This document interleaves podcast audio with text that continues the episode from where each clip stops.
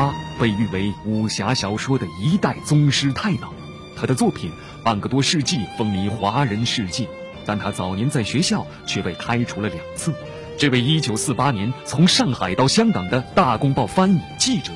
一生以金庸笔名，共创作了十五部武侠小说，并用十四部小说名的字首连成对联：“飞雪连天射白鹿，笑书神侠倚碧鸳。”梁羽生也觉得疲倦了，他不写了。我一写第一部《书剑恩仇录》，一写就很成功。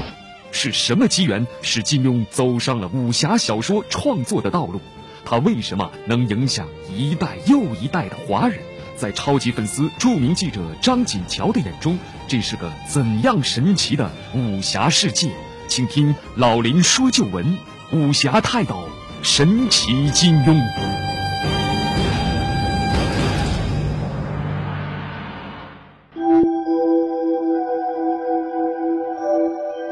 好，听众朋友，欢迎您继续收听辽宁都市广播，每周日早七点至八点，由林霄带给您的《老林说旧闻》。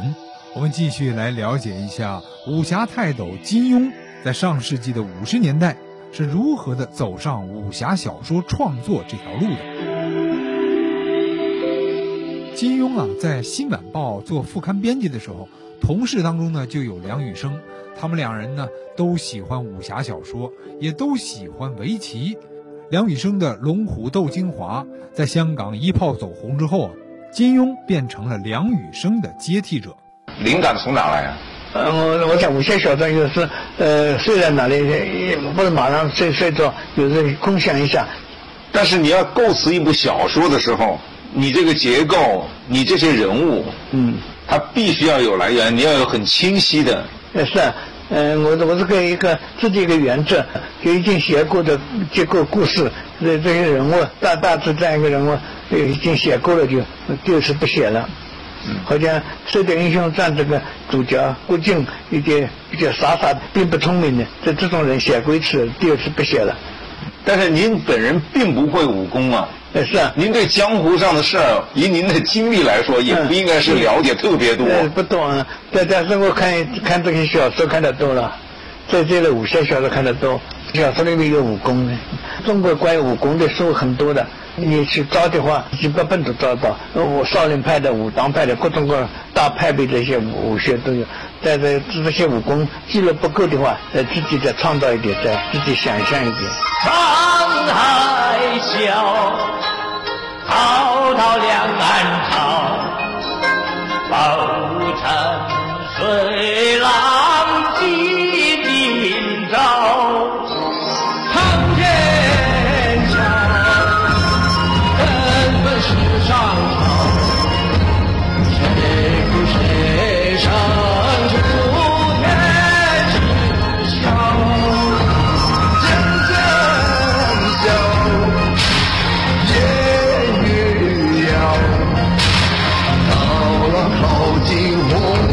这小说中间有没有原型？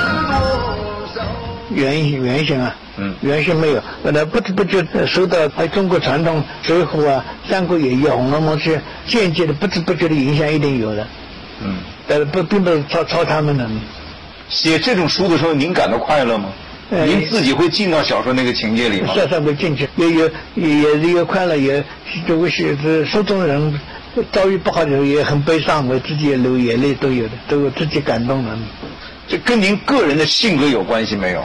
跟您的生活有联系没有？生活联系不上，我有有些人，嗯、只能只能够说，我有时候希希望的，好像是是书中时常写一个酒量好的不得了，喝千杯不醉。只是让我酒量不好，不不会喝酒，所以我就好像就发泄一下，希望有这样的人可以喝酒一直一直喝下去，大杯大杯喝都喝不醉，好像无损这样子。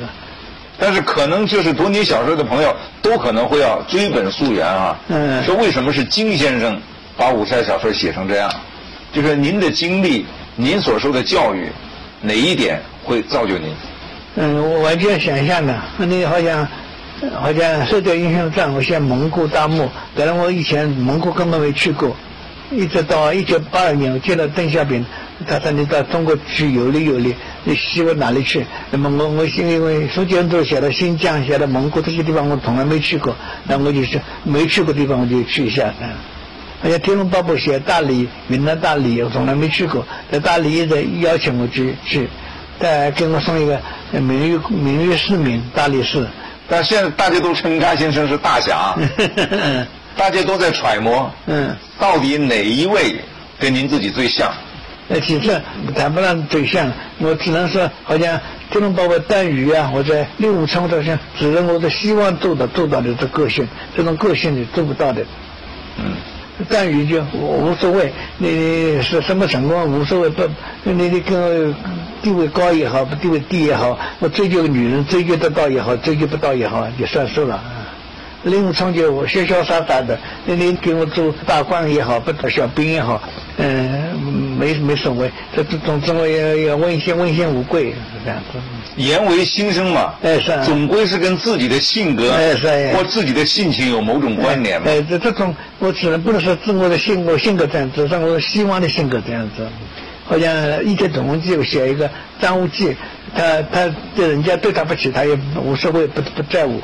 新晚报开了香港报刊连载新派武侠小说风气之先，而查良镛便以金庸的笔名，由此呢走上了新派武侠小说的创作之路。可以说，金庸的这两次人生的重大契机啊，都发生在《大公报》。他一出手呢，便是书剑恩仇录，也登在新晚报上，从此是欲罢不能，一发而不可收啊。直到上世纪的七十年代才退出江湖，一共写了十五部三十六册长短篇的武侠小说，排列分别如下：《书剑恩仇录》《碧血剑》《雪山飞狐》《射雕英雄传》《神雕侠侣》《飞狐外传》《白马啸西风》《鸳鸯刀》《连城诀》《倚天屠龙记》《天龙八部》《侠行客》《笑傲江湖》和《鹿鼎记》。也许这个创作量啊，与倪匡和古龙相比呢，没有他们多。但是需要知道，金庸在创作这些小说的时候啊，正是他创办《明报》之时。但是在办报之外呢，却能一手写小说，一手写评论，还要应付繁杂的事务，可谓分身有术，这实在是神奇呀、金庸呢，曾经将自己的十四部作品的首字连成了一幅对联，叫“飞雪连天射白鹿，笑书神侠倚碧鸳”。可见啊，他的书名都曾经经过详细周密的思考，不是随便能安上去的。好，听众朋友，广告之后，欢迎您继续收听。